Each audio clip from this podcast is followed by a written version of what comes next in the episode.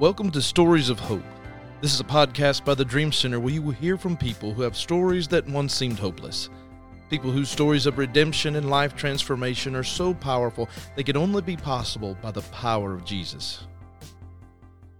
Hey everyone, my name is Tatum and I'm here with Joey. Hey guys, welcome to the podcast. We are on the leadership team here at the Dream Center, and today we are sitting with Simone Devlin Teague. She is our crisis intervention coordinator and also the director of diversity and unity. So, Simone, how are you? I am great. We Thank are you. so excited to hear more about your story. So, why don't you start off by telling us what it was like for you growing up in your family? Oh, that was fantastic. I am one of seven siblings and mom and dad. And basically, we grew up, I grew up in a pretty normal African American family. Um, and I, I say normal because when you're a kid, you think everybody in your community and most people you know or go to school with, they, they're living the same way. My mom and dad were always there. They were very active in community affairs. They, uh, you're talking PTA, the community. My mom was um, Cub Scout, not Cub Scout, but the Brownie leader. My dad was Cub Scouts. So naturally, me and my brothers and sisters were involved in uh, the scouting. We were involved in athletics. They were they were just an all around uh, good parents, not just for us, but for the other children in the community as well. Church, of course, was an important part of our life. I can't remember a time when we did not go to church or weren't involved in VBS or those other activities that were sponsored by the church. You know, I've I've heard you talk about your dad and how he cared about you guys and and took you to church and your Mhm. family and led in that role.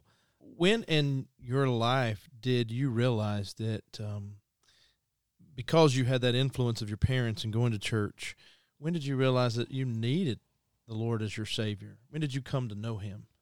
Well, I, I, I look at that in two ways. One, um, I look at when I really, really understood what a relationship with Jesus was all about. That came a little, little later in life. I was maybe around 20. But I've always thought that I knew Jesus. I knew something about him. And, and um, I started teaching Sunday school when I was 13 years old. So I, I was already attuned to studying the word and, and just my dad was one of those people who uh, he thought that if you had an education that that the sky was the limit. And so we had books we read um, and that was what went on in our house. You can you can be anything you want to be. And we had bible study at home. Uh, we had a, a team of people that would come in and we my mom and dad did bible study and we had to be there and listen um, so i always knew pretty much that I had a relationship with Jesus, but when, when I turned 20 and I heard um, the, the preacher say something that day, not anything different than what I'd always heard, but it just resonated with me, and I knew that that relationship had gone to another level. So, how did that impact your relationship with Jesus after that point? Well, of course, I was baptized. I, it just it was just like walking into a, a room that's dimly lit. And you you know it's some light in there but when somebody turns on a a, a really bright light or a searchlight my you get it. And so i got it and it, it just changed my whole life. I, I, I won't say that it changed it in such a way that i was way different but it was like i was different from the inside out i knew what i had seen other people uh, receive and go through. I saw many people, even when as a youngster, I saw a lot of my friends go up and join the church during revival. And I knew that uh, it, it wasn't my time. I knew that there was something more to being a believer than just being a member of a church. And so when it happened, it, it was just profound and it changed me. That's so beautiful. I, we know that you are very involved in church ministry um, in your local congregation. So, can you tell us a little bit more about what your role in ministry looks like outside of the Dream Center? Oh, wow. Um, my role of ministry outside the Dream Center, I connect the two. I really connect the two. Um, it's I- believe that ministry is a twenty four seven, But if you want to really get technical and say, well, what, what dotted line is your name on as far as ministry at your church? Um, I'm children children's pastor. Uh, I've been at this. I haven't been at this church where I'm worshiping now for a while, just a short period of time. But I am children's pastor. Uh, prior to that, I was children and youth pastor at the church where I was baptized and where I received baptism in the Holy Ghost. So um, I know that my reference point in ministry is children. And so that's basically where I spend most of my time dramatics, um, in the creative arts ministry, uh, dramas, um, pageants, that sort of thing. And it's usually um, more more of the children's ministry or youth ministry than anything else. So I know that ministry is 24 7, and I appreciate you saying that because it is uh, for all of our lives.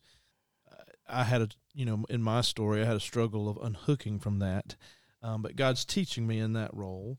And, but one of the things that I, I heard you say is that, you know, the Dream Center and your ministries are connected. Um, and I can see that in your life and how you deal with people. And when they come in, your love um, is shown to whoever walks through our doors. So tell us about how you came to the Dream Center and and about your specific role that you're doing right now here on campus. That's so funny.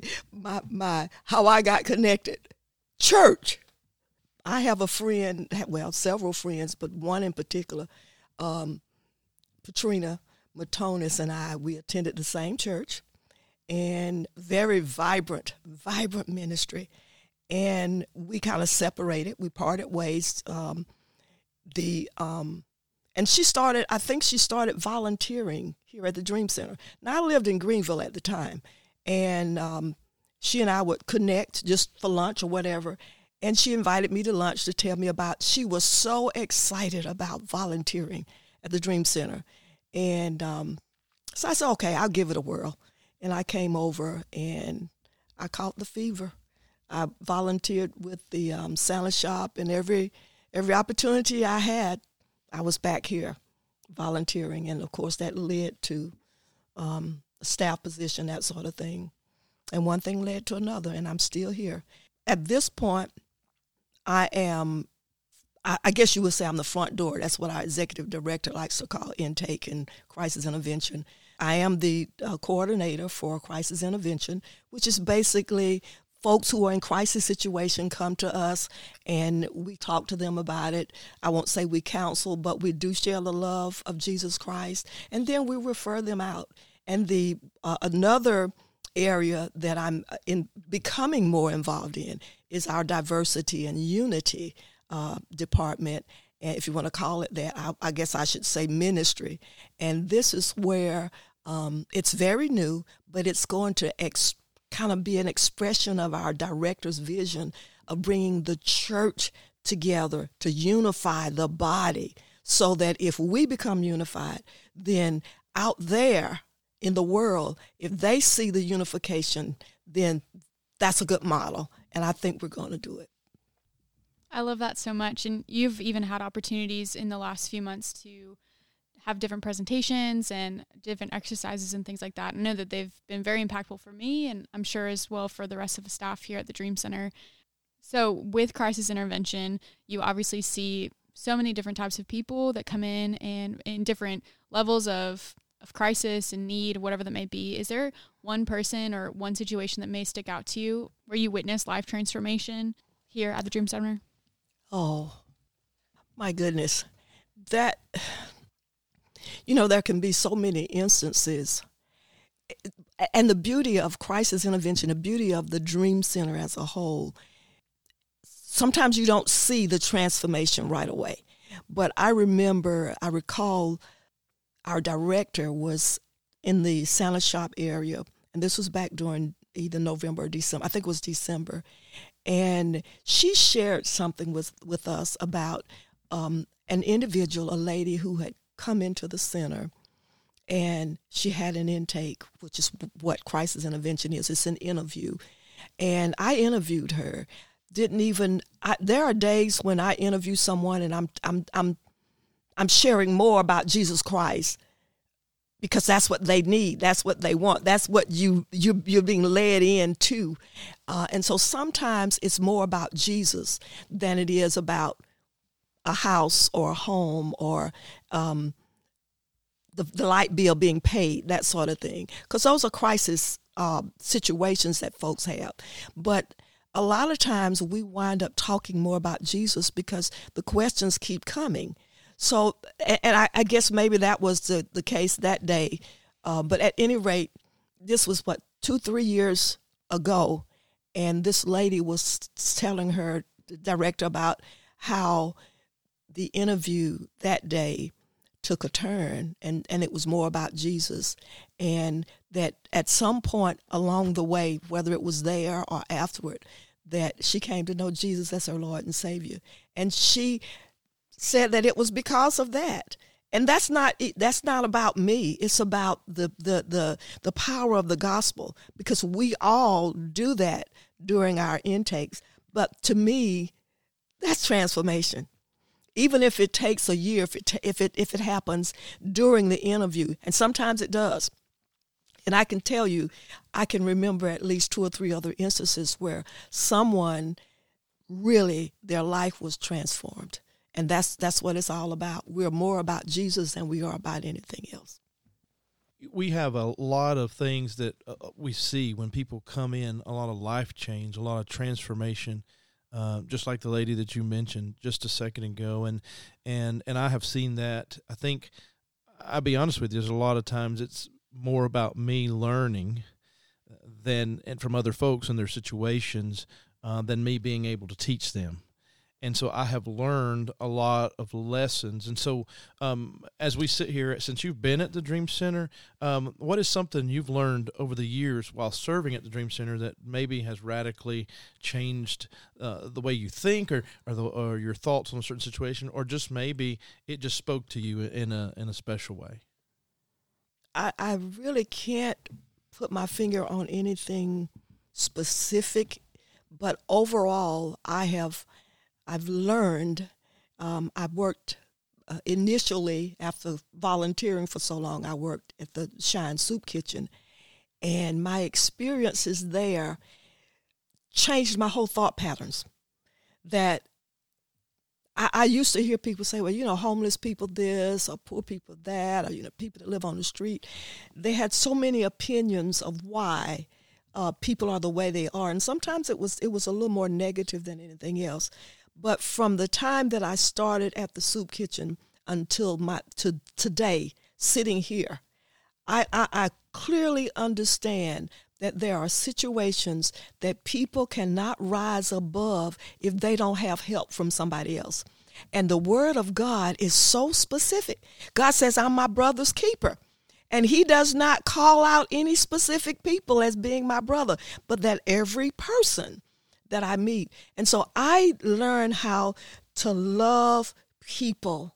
And, and my prayer has always been, uh, since I've been here and even prior to coming here, is that, Lord, teach me, show me how to love people the way that you love them. And I have become, uh, I, of anything else that I know that has happened in my life, I, I know how to love people. And I'm not, I'm not finished yet. I believe that when the church when we as as believers understand the word of God to that extent, wow, what a change that that there can be. You know, you just said you know that you love people. Can you give me an example of how Christ has worked in your life to love people more? Oh, now that's a good one, Joey. I, I think just the experiences, just hearing their experiences and knowing how fortunate and how blessed I am that that and I'm no better than them. I'm I'm I'm just the same. He loves them just like he loves me, and he loves me just like he loves them to the very same extent. And I am just I am in awe when I think of the love of God and the love of Jesus and and what if we embrace the love that he has for us, if we embrace that for other people, what we can do you know, I heard yesterday in a message uh, from my pastor, he said, We are terminally loved. and I have been just wrestling and turning that over in my brain, and that means that there's nothing um, that I could do or somebody else that would do to me that would stop him from loving me in my good days and my bad days. Um, he loves me, and and and that just mm. kind of radically changes the way that we can minister to folks even every day when they come in and they go nobody's going to be able to love me mm. and we can say well you are terminally loved by a savior right. and that's the beauty of the gospel is that in a society that tells us that we should count the wrongs that have happened in our lives or the things that we've done incorrectly or our failures um, that we should cast people out and we should cancel people i guess you mm-hmm. could say that's the mm-hmm. new trend right now is cancel culture um, that the gospel rises above that and that we as believers we get to be the ones that share and extend grace and forgiveness and hope to them and that can only be found through god's love for us and that forgiveness is it's a, the greatest expression um, of love and obviously we see that through the personhood of jesus um, forgiving us for our sins on the cross and that he provides a hope and we have the opportunity as staff to tell people about that absolutely it, even more so that we show them. Right. Yeah. And I have, I think of, of, of all of the things that I knew that I brought here with me, the one thing of showing rather than telling has really come into play quite a bit. There, there's times when we don't even speak, but it's the things that we do that speaks volumes to an individual. And I think that that is that that sometimes no matter who we are, we just need somebody to love us. No matter what situation we're in, if you extend that love to that person, I, have seen people leave here, they've come in with a need, and they leave here, that need has not been met, but they found that's that that love of Jesus Christ transcended that need. And yeah. so they went away with as if they were so full of everything. Absolutely. And so uh, that that if if there's anything that that I've learned in this nine years that I've been with the Dream Center is that when I show love, that Jesus is going to bring that back to me in some way or another, and it's going to make me a better person. And it's also going to make that person that I come in contact with a better person too. They may not know it, they may not even feel it right away, but it's going to work. It's going to work on them. It's like what you said at the beginning about when you understood what it meant to follow Jesus in a real radical way when you were, you know, in your early 20s. Mm-hmm. That's what we get to do. We get to walk into the room, others get to walk into the room that we're in. Um, they may be coming in with a dim light, you know, no light at all, mm-hmm. but we get to speak life and hope over them to where they walk out full of life, full of light, like you were explaining. And that's the mark of a of a Christian. That's the that's the charge that we have as believers. So that just seeing that even in our time just talking, how full circle that is, that that's mm-hmm. what you mm-hmm. get to do mm-hmm. now. Mm-hmm. Um, what Jesus did for you is what we get to do for the sake of others. We get to minister to other people from the things that have happened in our own experiences. You know, that's, it's kind of funny that um, I, as I listen to what you just said, uh, Tatum, my children, I'm, I'm beyond the retirement age, and my children ask me periodically, sometimes a lot more and I wish they would, but they'll ask me, well, when are you going to retire? You know, you already past retirement age. What in the world are you doing, mama? But they don't understand. Eh, you never, you never, eh, you just don't leave the ministry. When, when Jesus has a hold on you, it's not drudgery, it's not work, it's not tiresome, it's not burdensome. When you know what you know, you want you want others to know it too. You want them to have what you have, and it's like you say, you walk into a into a room, and you should bring light to that room, and it should be it it will shine on everybody. And, and and there is not I don't care how much money you have, how much power or prestige, there is nothing like to know that the gospel has changed you and you can help to somebody else to, to make a change as well for all of eternity. For all of eternity. And you said just a second ago that crisis intervention is the doorway into the Dream Center. And I believe that I've been looking forward to this interview because I, I will tell you that the right person is in that place because there's been a lot of times that I felt I don't know if anybody understands the situation that I'm going through. And you've walked into my office and you've sat down and said, Hey, uh, what's going on? Let's talk. And there's not a time goes by that I have not been able to, to share and and throw out what's going on in my life that you have not spoken life back into me. And and I appreciate that that means that means a lot because in some in some regards and you know my situation and what's going on in, in, my household and and some things that I have brought to the table that I'm like I need help with this. And not one time did you say I don't have anything for you mm-hmm. but you always led it back to scripture and from there you let scripture speak. And and I have to say that I appreciate that and uh, that means a lot. And so, um, speaking of that and giving encouragement, people are listening today. What piece of encouragement would you share with people that are listening that they just need they just need a word today? Hey, listen, there's not there's not a um, a, like, there's not a moment for ministers like us to go, okay, I can't, I, I will speak into that. but uh, so, what is that you would say to somebody listening that maybe needs some encouragement today? I guess this is something that I really haven't been able to get away from, and that is the church. And I, I, I would think that there are a lot of uh, people who consider themselves in one of two places that I'm, I'm, I'm a member of a church and then that I'm a believer. I am really a believer.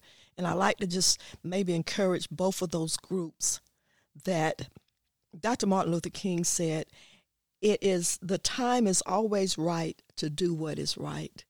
And I think that when we look at the scripture, you, you may not find those very words or that combination of words, but you're going to find it there in God's word. That doing what's right is always fashionable. And and something you said a little while ago, Tatum, about um, the trend, um, whatever that phrase you used. You know, trends come and go, but the word of God is is is for every season, for every season. But I believe that the season is now for the church. I believe that no matter what happens, no matter what goes on, so who so what? Who's in the, the White House? It's the White House. It's just the White House. It is not, God's not there. He could be there if we allow him to be there. He could be in, anywhere that he wants to be if we take him or if we allow him to be there. And so I think the role of the church, if I were to say, give a word to anybody about anything, there is not a problem anywhere that we cannot solve if we go back to the Word of God. The, the solution is in the Word. And church, church members, believers, stand on what is right. Do what is right. And God will honor His Word as long as that's what we do. And racial reconciliation, bam. We've got it. We've got it. But the church has got to get in its place and stand there and not be movable by trends but take that word and live by it. And it's just like that light coming into that dark room, it's going to make that room brighter. Light, darkness does not run light. Light runs darkness. And if the church gets a hold of that, that we are light, we're going to run this darkness out of this world. I believe it. Amen and amen. Hey, I, I want to say that it has been an honor and a privilege uh, to be here and have you join us, Simone, and and uh, I, I, appreciate your encouragement. I know I'm super fired up, so I don't know if anybody else is fired up, but that was you're preaching. That's good. That's right. So thank you for joining us, and uh, I'm looking forward to the days ahead as we serve together. Thank you. Thank you for having me, you and Tatum. And everyone, thank you so much for joining us today on Stories of Hope. We will see you next time. And remember, one person can't do everything, but every person can do something. Thanks for joining us today for Stories of Hope. For more information about the Dream Center, visit our website at dreamcenterpc.org. Additional resources related to today's episode can be found in our podcast show notes.